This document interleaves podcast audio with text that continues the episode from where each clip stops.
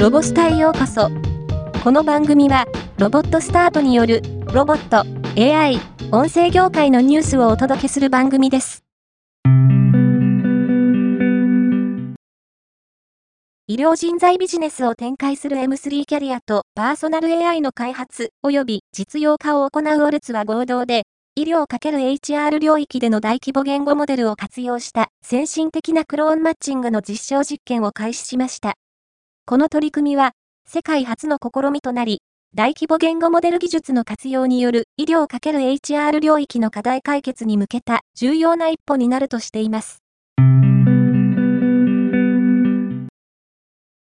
有機米デザインは、ナチュラルスタイル、遺跡納期と連携し、アンカバーアイガモロボの実証を開始すると発表しました。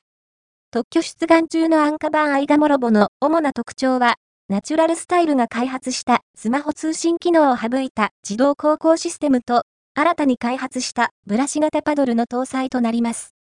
浴槽機能は、そのままに、補助の近平、水管理、強風に関して技術向上を図っており、2024年度に全国で実証実験を行い、製品化に向けた準備に取り組んでいくとしています。フィクサーと千葉県がんセンターは、生成型 AI による患者診療情報の要約実用化研究の臨床研究に本格着手しました。フィクサーが提供する生成 AI、ガイザーによる診療内容の文書作成などを通じ、医療現場の業務効率の向上や医療関係者の働き方改革を進めます。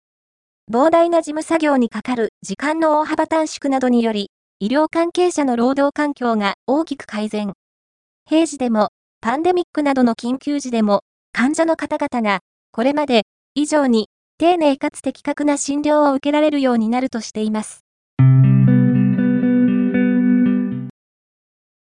マクニカは、様々な社会課題を先進技術の導入で解決していく街づくり、福岡スマートイーストの一環として、自動運転 EV バス等の新たなモビリティの社会実装に向けた検討に取り組んでいる福岡スマートイーストモビリティ推進コンソーシアムとともに、福岡市 JR 箱崎駅周辺エリアにて、自動運転 EV バスの行動実証実験を実施します。今回のニュースは以上です。もっと詳しい情報を知りたい場合、ロボスタで検索してみてください。